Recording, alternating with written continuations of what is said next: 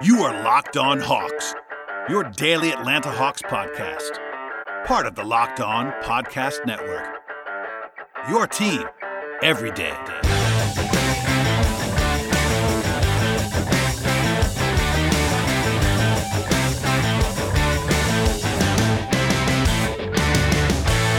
Hello, friends. Welcome to episode 944 of the Locked On Hawks podcast. I am your host, Brad Rowland.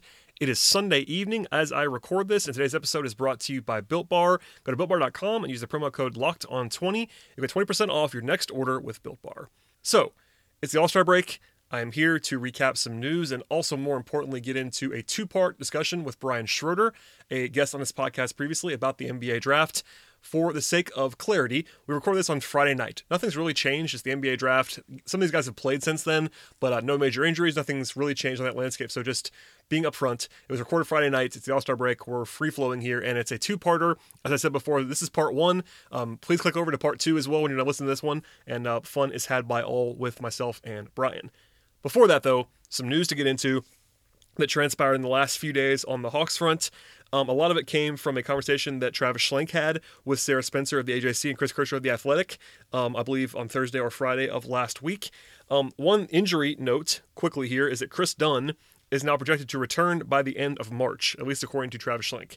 Um, as a recap, by the way, to that discussion and some stuff that we already knew before this, um, the Hawks did know, as I've said a number of times, that the Hawks they, they knew that Dunn had an injury issue with his knee. Of course, he was still hurt. He was still recovering as as they signed him back in the fall.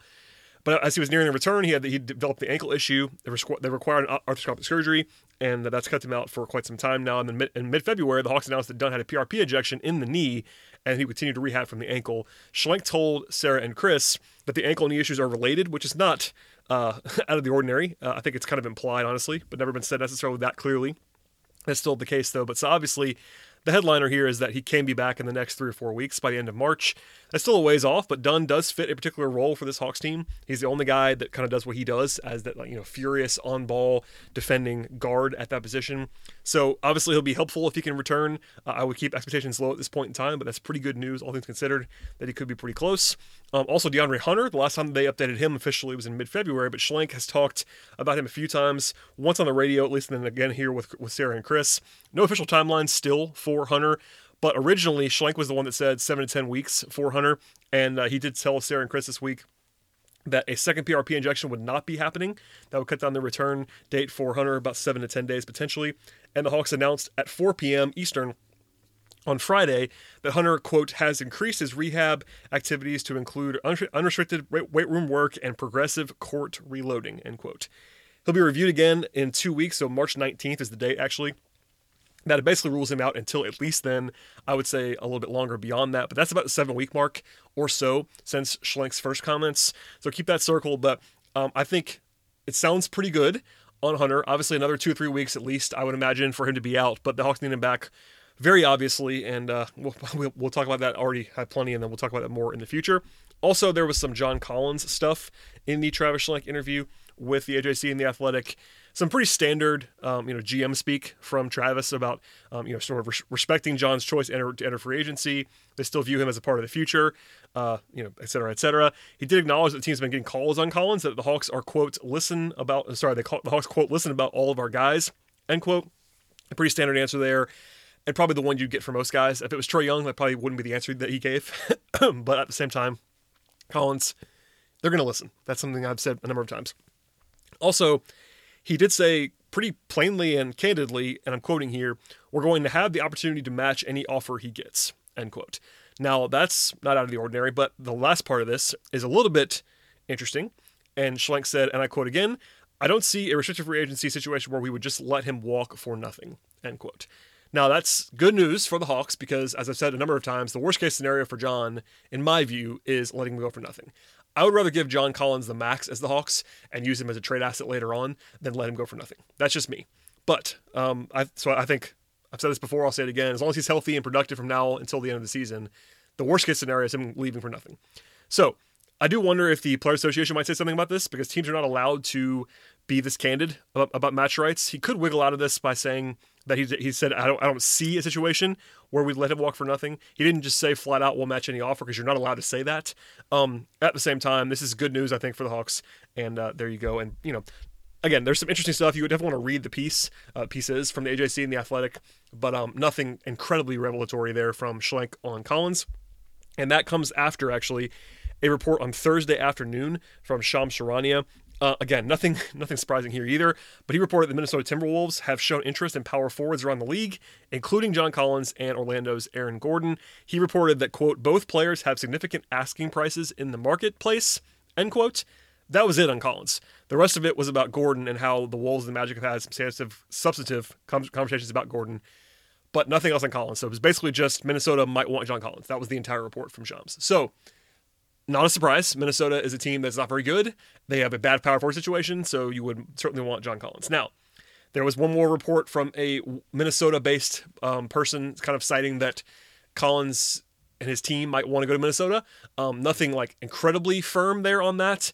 I would just say this: um, that wouldn't be a surprise to me because not that John wants out of Atlanta, but if if you look at it from the player's point of view, I know Minnesota's bad, but if you're a a pending free agent like like Collins is, if they if you get the Wolves to trade for you, and the Wolves trade for you, they're going to give you whatever you want. They will be over a barrel at that point in time, and also while defensively Collins and Karl-Anthony Towns are not the greatest fit in the world, offensively that'd be awesome. so pros and cons there, but that was a one source straight report, not a uh, super mainstream source, but that was out there. Uh, people ask me after seeing that report from Shams about you know what what the Wolves could trade. It's pretty tough actually to see a Wolves trade with the Hawks, and I'll tell you why. Um, I can't see Minnesota trading Anthony Edwards, the number one overall pick, right after they drafted him. That would surprise me. I'm not saying it's impossible, but I'd be pretty surprised if they were to trade him um, this quickly for John Collins. Um, also, I can't see Towns being in the deal because they're trying to pair Collins with Towns, and Towns is still a franchise player. Um, they draft, you know, their, their their lottery pick last year, Jarrett Culver. His value is at an all time low right now. I still kind of believe, but not in a way in which I'd be trying to trade John Collins for him. I think it's very fair to be worried about Jarrett Culver at this point, even as someone who liked him a lot in the draft. Um, that's not going very well. So, you know, purely value wise, his value is at an all time low. So I can't see him being the centerpiece of a John Collins trade. Uh, Malik Beasley has been good.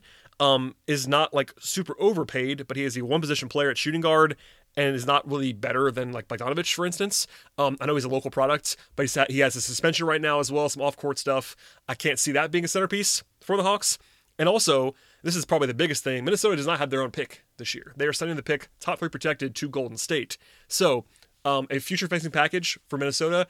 Yeah, you could get their pick in the future potentially, but right now, their best asset that is tradable, um, it's not a better asset than Towns or maybe even Edwards, but their pick right now is an awesome pick, but it's going to go, at least not, it might go to Golden State. If it doesn't, they're going to keep it. so it's one of those things where uh, it's hard to see a deal. I'm not saying it's impossible with Minnesota, but you're gonna you're definitely going to hear this. I've been saying it for a while now. You're going to get a bunch of Collins, you know, semi rumors, not even full blown rumors, but just like teams interested in John Collins uh, is not going to stop between now and the deadline. So be ready for that. But nothing else crazy here, and we'll leave it there for now. Okay, that's all the news that I can see. Anyway, as I'm recording on, on Sunday on Sunday evening into Monday, so if there's any more, we'll pop up later on in the week and we'll touch on it before the game. And the Hawks come back on, uh, sort of into action on Thursday. So, all that said, we have Brian Schroeder coming up with part one of part of a two-part conversation, I should say, on the NBA draft. This first part is about some potential Hawks targets in like the late lottery, mid first round range also some second round sleepers, that kind of stuff. And then part two is more of the top five, six guys in the class. So Stay tuned. After this break, we will hear from Brian, but first, a word from our sponsors and our friends at betonline.ag. BetOnline is the fastest and easiest way to bet on all of your sports action. And while football may be over, the NBA, college basketball, and the NHL are in full swing. They have soccer, they have hockey, they have tennis, they have auto racing. Anything your heart desires, you can bet on it at betonline.ag. And in fact, they have awards, TV shows, and reality TV on top of that. And of course, March Madness is coming. That's something you definitely want to circle on your sporting calendar. BetOnline.ag has everything that you need to check in on all of the action. They have real time updated odds and props on anything that you want. And they also have you covered for all the news, the scores, and the odds. It's the best way to place your bets, and it's 100% free to sign up. Head to the website right now, or you can also use your mobile device to sign up today to receive your 50% welcome bonus on your first deposit with betonline.ag. That is a 50% welcome bonus on your first deposit if you use the promo code locked on at betonline.ag. One more time, 50% welcome bonus on your first deposit with betonline.ag. Use the promo code locked on. BetOnline, your online sportsbook experts. I am joined now by a friend of the podcast. He's been on the show many times before, talk about the NBA draft, and we're uh, it's time to do another NBA draft check-in. So Brian Schroeder is here. Hello, sir. How you doing? I'm great. It's the All Star break. Uh, we're recording this on Friday night actually, but it'll, it'll, probably go up next week at some point. And uh, it's just been too long. I think I've done like one or two draft podcasts in this cycle so far, and uh, you know it's it's weird because the Hawks are more competitive. They're trying to make the playoffs, so I can't just be full draftman all the time. That'll that'll come mm-hmm. at some point, but it was time for a check in. So I appreciate you doing this.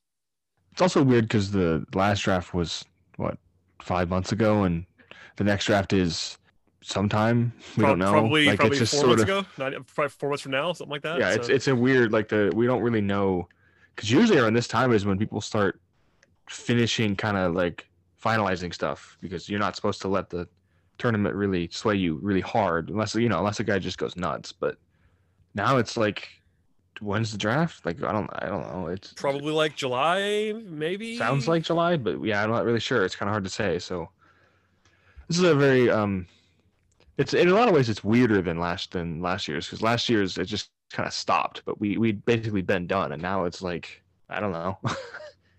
What's the schedule going? We don't know yeah, it, it is very weird. You know, last year we also, you know, by the time it was by the time it was over, we were all done with that class and very, very tired of talking about it.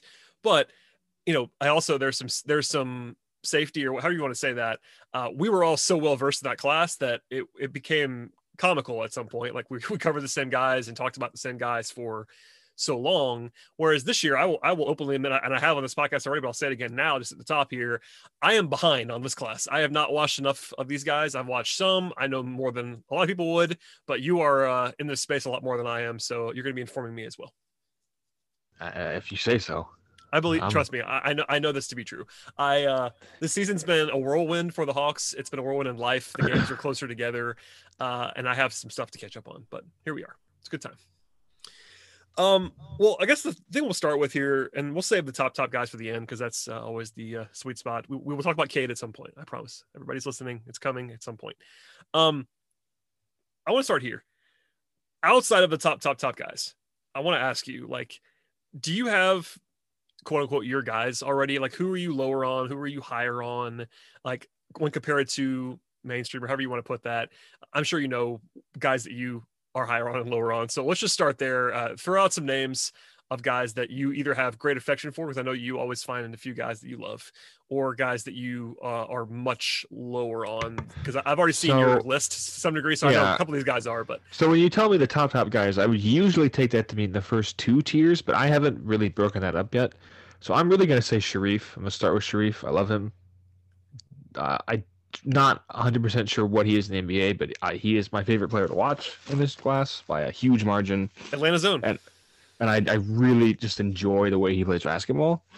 His problem, of course, is that he's, I think he is six foot in shoes, like say maybe six one. I think he measured it six one in shoes a couple of years ago, so he's not like Isaiah Thomas size, but he's very small. He's not a he shoots uh a set shot almost. Like he's not a pull up shooter in any way. What he is is an advantage creator, and he's incredibly good at it. He's the second. He's if he doesn't play again because he's been out. He hurt his ankle in practice a couple weeks ago and he hasn't played. If he doesn't play again, he will become the second college basketball player of the last since 2008 to have a 50 assist percentage and a 50 free throw rate. And the other one is Ja Morant. And, and like Sharife is almost more impressive because he was doing it in the SEC, coming into the, like in, into the middle of the season. He he didn't start playing until uh, late December. He's played 12 games and they were all SEC games, and he put up 22 and nine assists per per 36. Can't shoot, but he's a good foul shooter. So like he should eventually shoot. It's weird. Sharife is just beats everyone off the dribble, gets into the paint, and is an incredible passer. Like I think a better passer than anyone last year. Just like with the the, the touch he has on passes, and like a more versatile passer, I guess. Because LaMelo kind of this is still a problem with him. I, mean, I don't know if it's a problem. It's still a, um, an oddity with his game. He kind of monopolizes passes. Like he he does a Derrick Rose thing where sometimes he waits until he's sure he's going to get an assist, where Sharife just goes for it. Sharife throws lobs from 40 feet out. He's an incredible lob lob thrower.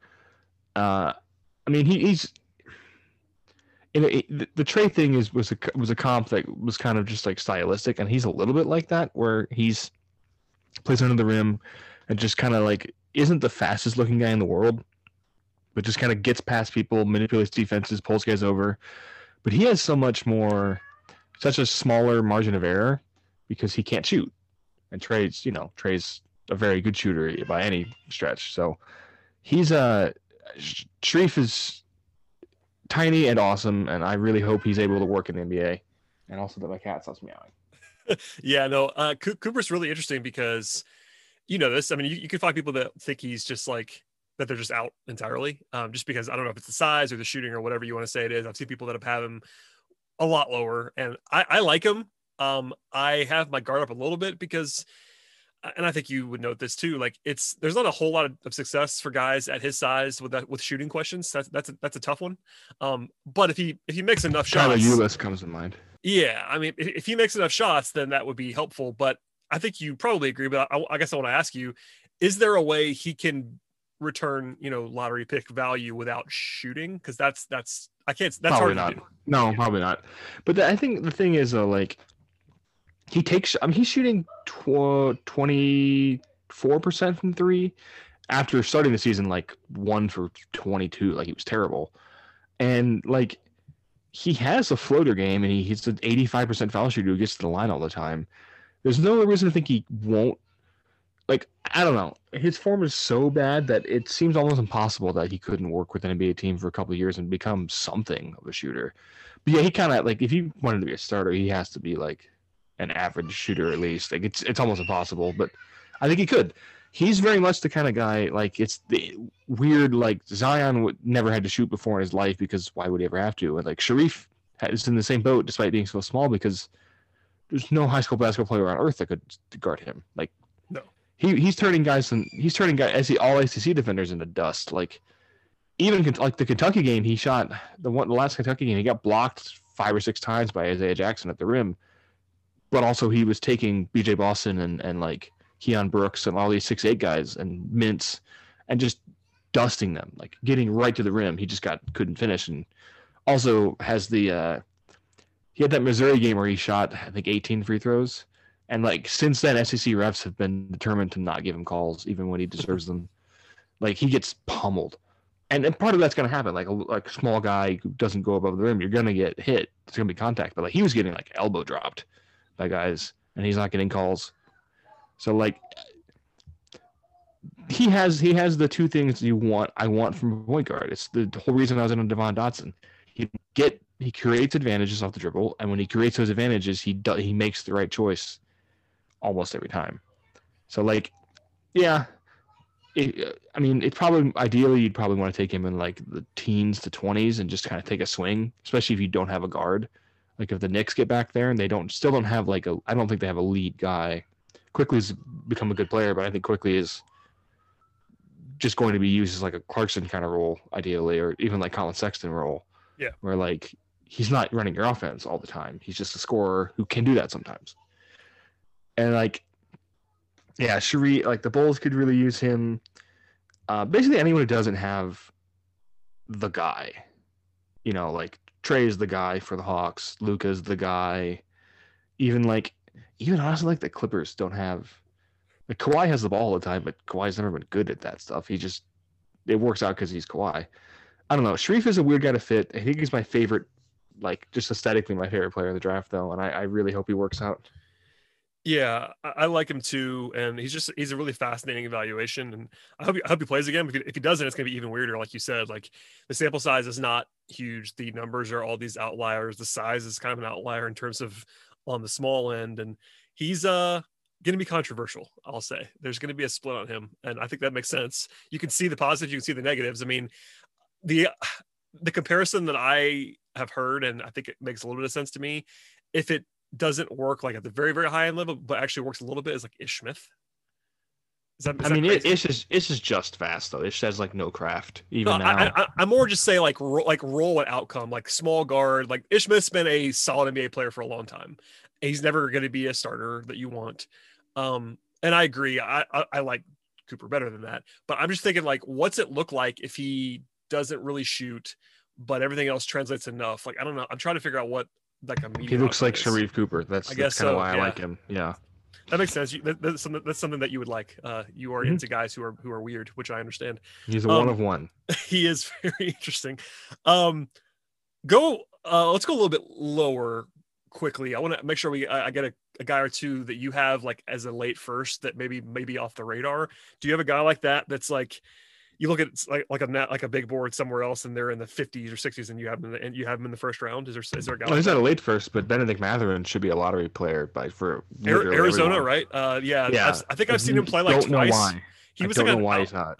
so RSC RSCI wise was he like a, he was not a big recruit at all, was he? No, he's from the um. He'd be the first guy drafted from the NBA academy, so he was kind of like an unknown, not unknown, but the, where he played, the production is you don't really know how to translate that. So he was sort of just a throw-in guy for Arizona, or like uh, this guy stays a couple years and can develop because he's a good athlete, and he's been he's had games. You know, he'll have a 0 for five game or one for eight game, but that's more because Arizona has like they're weird because they're not an elite team, but they have.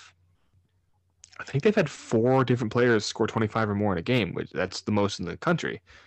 Because Jemarl Baker did that a few couple times. Tubelis did that, and then um, James Akinjo. James Akinjo is like the guy right now, and then Mathurin has a 31 point game this year. But Mathurin is uh, doesn't turn 19 until after the draft, even if the draft's in July. I think he turns 19 in August or September and is six foot five, six foot six, and is shooting 42% from three, 85% from the line, and 70% at the rim. And like he's shooting like like Devin Booker level shot making. And he's like a really good athlete who's good at defense. Like there's almost no reason he's not a good NBA player. And he's young. And uh, it's just because he's not he's not a shoe circuit guy. He's not getting these you know, he'll have a bunch of like six point games but then he'll have like a 24 point game. And so he's not like consistent yet, but like he feels like Patrick Williams. I, second time I mentioned him, but Patrick Williams did the same thing last year where he just kind of played pretty well.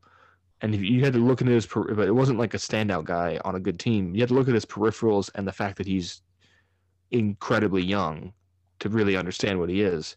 Now maybe Mathurin's not going to uh, light the workout circuit on fire over the summer, but I I don't know why he's not a, not having him first round is crazy to me. Yeah, I mean, I, I've heard good things. Obvious well. NBA skills. Yeah, the the skill. I was gonna say the skill set seems to be pretty intriguing there, and what six six six seven long arms, like you know, you can see why that's appealing. He's probably Um, six five, but yeah. Okay, I mean, that's not as exciting, but it's one of those things where, as long as he translates in the way that is possible, it won't matter. Um, oh, I was gonna ask you this, and it's a good time to do it. Um, I know you- at one point, I think you were on this guy, and I just watched him play twice in this, this week. Uh, what's up with Trayce Jackson-Davis at this point? Are, are people out on him yet? He hasn't he hasn't started shooting. He hasn't He's started su- shooting he's such a so- weird player in every way, and I, I agree. Yeah. he has to shoot, but if he doesn't shoot, then I, I agree with you. I, I was just curious because I know you, think still at one point I- I you was- in, but I Yeah, uh, I thought he would start shooting because he had he just doesn't he doesn't take jumpers and like I'm a big I'm a fan of his, but there's only so good a 6'9", 230 guy can be who's not like a super athlete who just gets rebounds and putbacks and I mean he's basically he's basically, he's basically been playing center all season. he is Um, center, yeah. Yeah, I mean he's and, and at, at that size, there's a small ball center there probably as like a backup guy, but he's not going to Yeah, but- be a starter if he's not going to be able to shoot. That's that's Yeah, that's- you got to shoot. You got to shoot. Um, I don't know. He's a productive. He's a good productive college player, but he's not. Yeah, I, mean, I think he'll be in the NBA. I think he's going to be a pro. yeah. I agree. Um, he's a little old too for a sophomore. I think that's more part of the trajectory. It looked like it was heading up after last season. Then it's just kind of he's been the same player. He's been a good player, but he's not.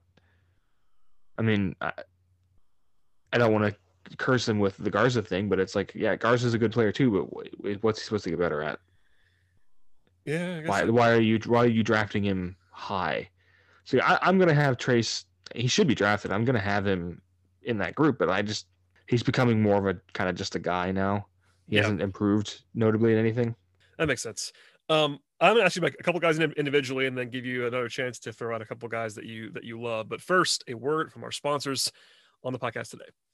For a long time now, I've been telling you about Built Bar, and Built Bar is amazing. It is the best tasting protein bar on the market, bar none. And Built Bar is low calorie, low sugar, high protein, and high fiber. It tastes fantastic, and it's a protein bar with 100% chocolate on all of its bars. And now is the time to find out which Built Bar is the best. It is Built Bar Madness.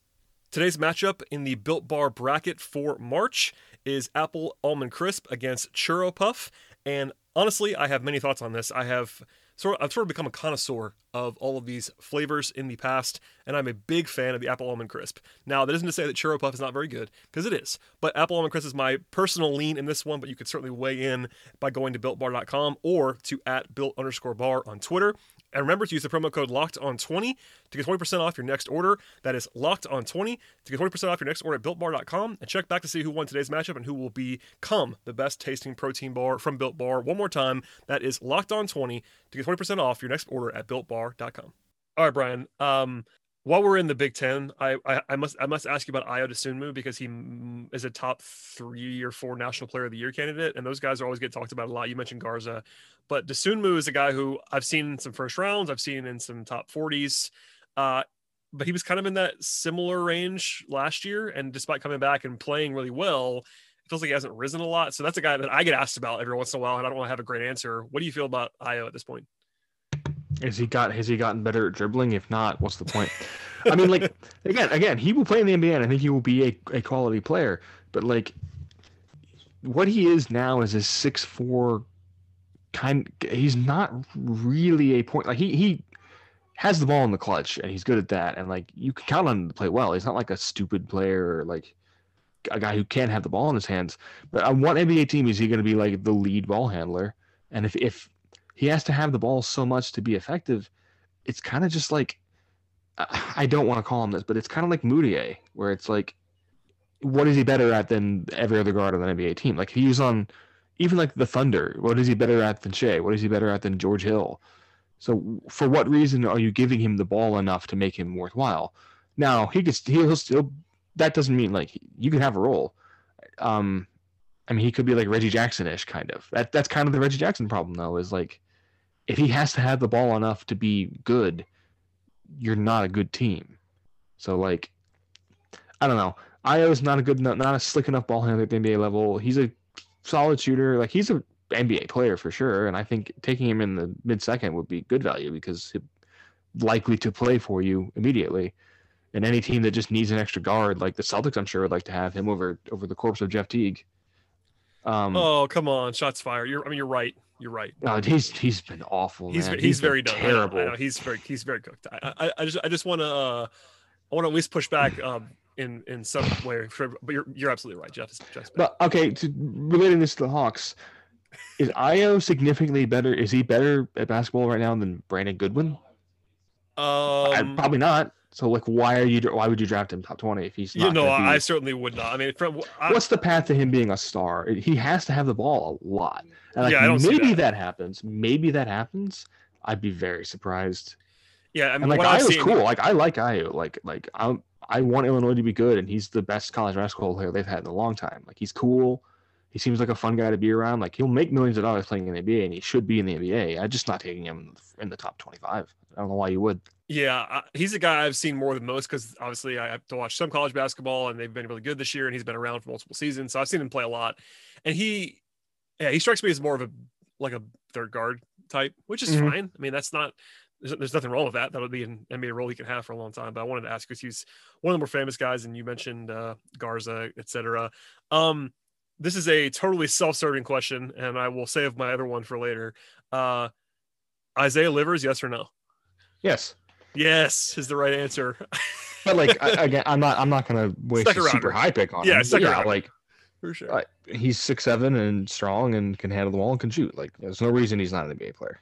I, I agree. Okay, I just want to get that out there. Um, two more guys I'm going to ask you about, and then I will open it back up to you. Uh, and they are the Kentucky guys who were supposed to be first rounders, one of which for sure. Mhm. But BJ Boston, Terrence Clarke. I Clarke, I need to know what his injury thing was because his numbers were really bad, but he only played like eight games. yeah. He flashed some stuff where like the ball handling is pretty legit, and like his defense was okay. That was a big concern about him. He just like can't. He's not really a scorer. Like he just doesn't can't get easy buckets. So I don't really know what he is. Is he like a bench point guard? Is he like a Justice Winslow guy? Like I don't really know what he is. he's weird is what he is uh and that's a guy i was trying to you know he was on the radar so much and i try before season starts to get into um i don't know i try to get into the like guys who are f- famous and prominent high school prospects before the season starts whenever i possibly can and he was on that list not that uh, everybody loved him necessarily but he was on the list uh and he just didn't he was so weird to evaluate He's highlight next day. He's, he, that's what he was, and like that's cool. Those guys get really popular before the season. That doesn't mean they're good. I'm not. I'm not on Clarke entirely. I just don't know what to make of him right now. I need more context. Yeah, that makes sense. Um, okay, BJ Boston it was supposed to be a top five guy coming into the coming into the cla- uh, class this year. It just it has not gone well. Uh, have you given up? Because this is this conversation now that I've been hearing or seeing that on one hand he's too talented to give up on, and on the other hand. Uh, he was so bad that if he wasn't supposed to be a top five pick, no one would have him in the first round anymore. So, like, where do you lay on that spectrum? Somewhere in the middle, or is it uh, should, should he even come out? Like, where are we at with BJ Boston? I he should come out because he he's six seven. His problem is that he's not an advantage creator. Like he doesn't get all the stuff he did. Somebody this is this is I'm, I'm cribbing this from a prep pro, but this was a great point I think Jake may have made. I can't remember. It was a couple weeks ago. I listened to it. I was shoveling a mountain of snow. Remember that? um, uh, Brandon Boston is like the way he dribbles and the way he moves is super impressive. But when you look at him in high school, and it's just something I fell for, and people fall for all the time. There's a guy when a guy does like a five, six, seven dribble move and gets an open layup out of it, or like gets in or like does a cool flashy move. Is that something they have to do, or is it something they're doing for fun? Because if it's something, if they're just like messing around and toying with people, then like they're just you know they're at a the level of competition they're at is too low, and like they're obviously talented. We didn't. I don't think people understood. I guess we didn't figure it out. BJ Boston had to do that okay, in high school a lot of the time to get open shots, and he can't do it against college defenders. So like the, the idea of him was that he would be like your lead scorer, and he he's he can't do it against guys in the SEC. He's not going to be able to do it in the NBA. So the thing with Boston is that he's got to be, if he's not going to be able to be a lead scorer in the NBA, he's got to be off the catch. Like he's got to he's got to just be like a secondary, tertiary guy who catches the ball, breaks breaks down a couple, maybe one defender and like scores, or like a spot up guy. And that's just not. If you if you can't, I mean, that's the NBA now. If you can't break down defenses on your own, you're not a lead scorer. And so like, I'm not out because like he's still a good athlete. He's got a good. I mean, he's tall. He plays hard. He's not bad at defense, but the idea of him as like a super potential superstar, I think, is dead. And he should still leave, a so he can get out of there because that just Calipari seems to be self-destructing lately.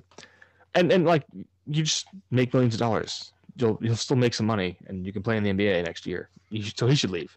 There's no reason Yeah. to stay. No, I He's not agree. he's, he's not going to gain 20 pounds. So and and he'll also get picked if not in the first round in the top 40 and that that means guaranteed money and that means being in a place where you can hopefully develop and do all Yeah. that stuff so Yeah. i agree um okay i'll be back up to you now for uh anybody else that you want to that you want to throw out there that's kind of off the radar ish that's you know not a top not a top 10 guy but somebody that you really like i know like i've seen you talk about bones Hyland that's the guy i was going to ask you about like that, that Yeah. kind of guy Bones is getting some more. He's getting some more momentum as a top 25 guy. He should be because he's one of the best shooters at his age level that's ever played basketball, um, and is an elite. He's an incredible ball handler.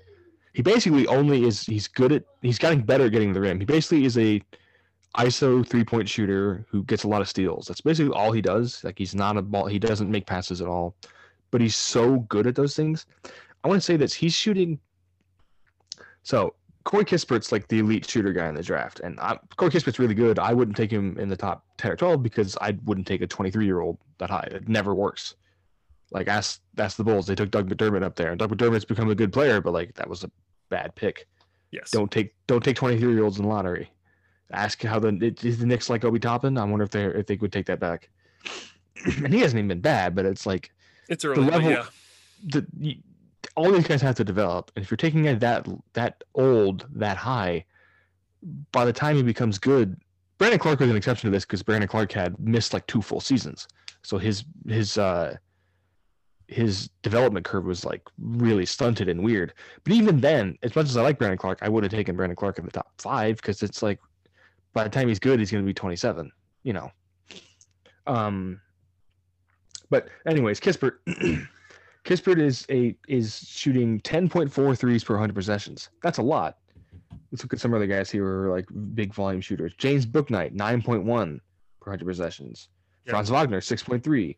Mathurin, 8.2. Like, Cades are in the sevens. Sharife Cooper's almost at eight. Moses Moody's almost at eight. Like, these are high volume three point shooters. That's a lot of threes. Jared Butler, 11.8. Let me look at a couple more guys here before I get to the hilarious number. Cam Thomas Cam Thomas is shooting 12. 12.3. That's a lot of threes. And he is known he is known to be uh very, A very gunner. gunner. yeah. gunner, yeah. Exactly. Bones Hyland is shooting 14.3 threes per 100 possessions. That is a lot of threes. And he is shooting almost 90% from the line on a two, 288 free throw rate, which is fine enough. Yeah, he's basically at like, it's like him and Steph in the last 15 years of college basketball are like 38% three point shooters on that many shots. It's insane. Now, I don't think he's going to be Steph, but like in this league, a guy who is willing to shoot and can shoot from anywhere, like he's you you have to you have to take a chance on I, I like that. Who's a good ball handler and like a, and a competent defender. Anything else you get, I mean, that's kind of gravy. But I'm, I get into the low twenties and I, I need any kind of offense. I'm taking Bones. Like Yeah, I don't see why he's he's, not going to at least be like a Lou Williams type at some point. Yeah, I mean, I I, I like him from what I've seen. Uh, you know, he's interesting for sure. Oh, who else was going to ask you? Oh, this is uh an interesting one. But Greg Greg Brown, we talked about before we started recording. I'm going to ask you about him now because Greg Brown is a guy who I have seen in people's top like eight or 10 Mhm. and then I've seen people that have him like in the 50s, and uh, I can kind of see both sides. he's a great he's a great athlete, but he's not particularly good at basketball right now. Obviously, he has his uh, his Texas teammate Kai Jones is getting a lot of attention, um, and I think Kai Jones is above him for a lot of people now, which makes sense to me anyway. But Yeah. what do you make of Greg Brown? Because he's still pretty famous for his dunks and all that stuff. Yeah, I mean he's an awesome dunker. Um, the shooting is is more like he's above thirty percent from three, and like is a decent enough foul shooter. Like I think he can shoot. He has a really high degree. He takes a lot of tough shots, which that's how he plays. That's kind of why I was low on him for a long time. I'm still fairly low on him. The real question with Greg Brown is, I mean, again, he's a power forward center type who's a 51 true shooting for his college career. Like that's that's bad. Yeah. That's that's not good. Well, what about this thing he- where he's playing the three? Like people think he's like a three. I've I've, heard, I've seen this before. He's got to like, be a four. I, no, I agree with you. I've I've seen him play enough to realize there's no way he's playing the three, but there's this notion out there that he is still kind of capable of being a three. And I'm because like, he's I, a I good don't see it. athlete. He, you know, he's thin. That's also the thing. People still do this. That's why I was told Jaxson Hayes was a three at one point. Like, no, come on. Um, Jackson Jaxson Hayes is like a five is like a five and a half at this point. yeah, he's like a six. Yeah. Um, uh, that's why he's not playing as much because he has like no perimeter skill He as a doesn't do anything. Yeah, he's, Um, he's a five. um my real concern with GB3 and it, this is a concern both like aesthetically and also his future industry prospect and I've had people much smarter than me who've looked at this for years now. I've, I've been hearing this about him for a couple of years. Uh, one of his legs is longer than the other leg. And so like he's gonna hurt his knee. There's no way he's gonna have knee problems. Like it's almost impossible not to with that kind of condition and it's gonna come up in, in physicals that that NBA teams don't know about already which I think is interesting. And that's not like it's if like he was an elite prospect to me that would just be like kind of a worry. But the fact that i'm already like i, I mean he's uh, one of the least passers i've ever seen play basketball like he doesn't pass at all. He always tries to shoot terrible shots. So it's like it's a little bit like the jade mcdaniels thing for me although jade mcdaniels thankfully has somebody sat down and told him he's not kevin durant so he stopped taking those shots and instead just plays defense and he's awesome at it and like it looks like he'll be really good. So I feel better about him. but yeah, GB three is is I- guess the same grace is he's a really good rebounder because he's just such a crazy vertical athlete. So like I, I understand entirely him first round. Anyway, the top fifty makes sense to me, but this idea of him is like a he's just not the kind of guy I'm going to go for in the top like the top twelve to fifteen because he just doesn't have a skill. He has a really low skill floor, Uh, despite some good ball handling. Yeah. he- like I don't know, he has flashes, but I'm I'm not convinced at all of that. No, I I believe you. And honestly, this is I want to throw the stat out. You mentioned his uh his lack of passing. Uh Greg Brown in 22 games has six assists and 48 turnovers. And that's better. He was uh he was at one assist for like the first 15 games. So Brian, it's I'm going to tell you just as a as a matter of as a matter of not even a, not even not, even- opinion. This is this is more of a fact. If your assist turnover ratio is one to eight, that's that's not what you want. That's uh I'm, I'm running the numbers right now and it doesn't it says it's bad. That is not what you want. Um, okay. Uh, last guy on that I think I'm going to ask you about. Maybe I'll give you one, one, one more after this. But last guy for sh- definitely on this on this first part one. Uh, this is this is definitely self-serving, but it's also appropriate. Uh, Fr- Franz, Franz Franz Wagner is uh, is playing very very well for Michigan this season. Yes. Uh, I'm not just saying this because I'm a Michigan guy. He is objectively a top 20 guy in this draft, I think. Uh, And um, because this is a good transition point to the rest of our podcast time together, the Atlanta Hawks are going to be picking somewhere in the 9 to 17 range, most likely. Uh, should they consider someone like Franz Wagner in that? And that's my, that's my way around of just saying, is he a top 17 guy? Something like that. Yeah, I think I think any team should consider a six nine guy who's good at lots of things. Um, I don't know if the fit. I mean, it's it's weird because the, the Hawks are still in asset accumulation, but it's like they don't need a point guard. I mean, they need a they, they still I, unless Dunn really cements himself, they still like need another guard, but they don't need to take a like a first. Well, yeah, this is this is the first time uh, that we, that on this podcast on this this year, but the Hawks are once again, as they were last year, going to be an interesting team to talk about because, like you just referenced, they pretty much cannot draft a small point guard if nothing else yeah, in, in the first round, and then they also pretty much can't draft a center because they just took one and they had Clint Capela. So those two positions, and they still have John Collins for now. Yeah, I mean, so and Collins they think of as more of a four, but still, like those two positions, they almost can't take in the first round. so that kind of eliminates some possibilities for you. Like, for I instance, would like, also say they don't need they don't need like I wouldn't say that they're desperate for wings either because like I no, I still feel like if Hunter's able to play again at the same route, he'll be he's good. that's the thing about the Hawks in general is that they don't they don't have like a giant weakness in terms of position. They have guys everywhere that you would be interested in, mm-hmm. But there are also some cr- like flat out cross offs. Like for example, Sharife Cooper is a cross off for the Hawks. They cannot Yeah, take clearly. Um, Yeah. that, that's just one example of a guy who they just absolutely cannot even consider taking. Um, and there's a couple of those maybe, but anyway, uh, Franz is I would say I would say um Garuba's probably a cross off for them. Like they just don't need that guy. And then like any of the centers. Any, like, Isaiah Cassie- Jackson, Yeah, I mean Isaiah Jackson's kind of a weird. He's he- like he's a weird player. but- he's a weird player because like if, if if he was around in like 18 or 19 i would just swing on him just because it's like if he becomes really good then you can just kind of move on from the other guys but I, I, I guess it, I guess and we'll talk about him in a Mhm. second. I guess if the, if the Hawks missed the playoffs and got really lucky in the lottery, they could take Evan Mobley, but it wouldn't be a natural, supernatural. Mobley, Mobley's too good to he transcends that That's what I mean. You, you kind of have to take a guy because he's that good at, the, at at a certain point. We'll talk about him later. But um, yeah, it's just I wanted to make that point real quickly that once again the Hawks are going to be in this spot where ideally you would take someone in that two through four range positionally, uh, which is a lot of guys in this class. To be fair, there's most of that. A lot of this range, honestly, is guys like that. But um, interesting kind of. I, I wasn't trying to just ask that about um about, about Franz because he's Franz, but Franz is a guy who's really actually interesting to, for me to talk about in general because he's a, a sort of a I don't want to say jack of all trades, master of none, because that's probably overstating it. But he just does a lot of things well and nothing like incredibly well. yeah So he's I, I think that i think the shot will become very good at some point but it's already flashing lately. He's shot the ball a lot better in, in Big Ten play. He's also a legitimate six nine, I think. Yeah, he's huge. he might be 610 he's huge yeah Which I mean, he's he's 39% from three right now, and he's 84% from the line. So he's, I think he's a fairly elite shooter for that size. and a good and a good defender. Like yeah, very good defender.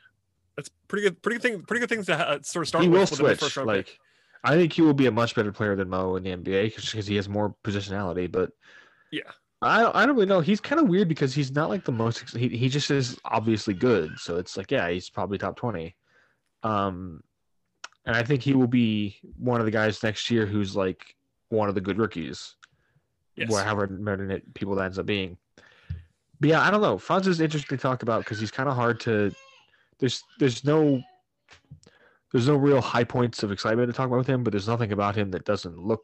There's nothing really to criticize. It's just like how much value do you put in the in a guy who looks like an eighth man for sure.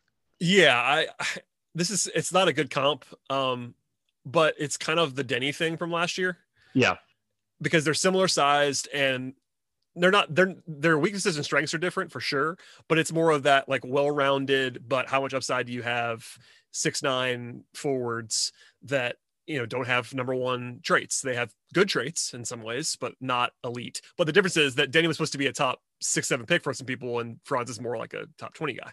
So it's easier. It's easier at 17 to take take that guy than it would be at for the comparison, the comparison for if him and Scottie Barnes is like Scottie Barnes has freakish physical like measurables, is like kind of a mediocre athlete, but is, is a six nine guy who's averaging almost seven assists per thirty six, but also cannot like physically cannot shoot. So it's like I, the the edges on Scottie Barnes are a lot rougher, and it's like maybe you can refine those, and he becomes like a low level star, or he just becomes like Kyle Anderson, which is still a valuable player. Well, I was going to ask you about Scottie Barnes because he's a guy that I like a lot, but I guess the question is, can he shoot? And that's that's it's sort of unanswerable. But if he can't now he shoot, can't. it's Yeah. tough.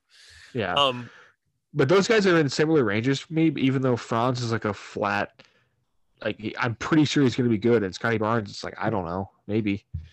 But I, it, that, that really is like what kind of I imagine the Hawks would take would take Franz in that situation because Franz could shoot. But um, yeah, that's a tough one. It's a, it's a tough it's tough to like Roko Ro- Roko Prkacin is another guy who's like that size and has skills. Kessler Edwards is that size and has skills. Although Kessler's older, so Yeah. I'm a little, I'm a little, I'm a little bullish on his ceiling, but like is an NBA player for sure. Ziaire Williams could fall down that way because he is apparently his body doesn't work anymore. He keeps Uh, hurting himself. I'm going to ask you about uh, a bunch a bunch of these guys actually in this range. Yeah, Um, there's a bunch of there's a bunch of guys that size, and like Franz is probably the highest of them right now because he just seems the safest. Seems yeah, like safe is uh, safe is often often seen as a bad word in the NBA draft, and I don't think that's necessarily the case. I think there's some value to that. When you get to the team, when you get out of the lottery, nothing wrong with it. That's I mean, Yeah. that's why Desmond Bane should have gone much higher. he should have gone much higher. That's for sure. It's Uh, obvious he was going to be a good, a useful player. Agreed. He's he's already good. There's Okay, no one else on that team who uh, also hit that bill. Oh, well, there you go. There's no, Um, there's no one else currently on the Grizzlies who was also an obvious good NBA player who got who got underdrafted. I can't imagine who you're talking about. I have no idea. Perhaps, uh, perhaps an older gentleman that used to play at San Jose State at one point was. Uh, Well, no, no, I, I mean the other one. I mean oh yeah, the other one. too. There's like ten I of mean- guys. the old, the old, your old Big Ten foe, Zigger Tillman. Oh yeah, God. I mean, God Almighty. I have no idea why he fell so far and said as much. Um, but hey, the Grizzlies stay the Grizzlies. Draft Twitter's own Memphis Grizzlies. Um, okay, let's wrap this up now for part one. Stay tuned for part two when Brian and I are going to get in- again to most of the lottery guys, if not all of them, uh, as well as, of course, the very, very top guys. So uh, subscribe, check out Brian's stuff, and come right back as part two will be in your feeds very shortly. So stay tuned for that.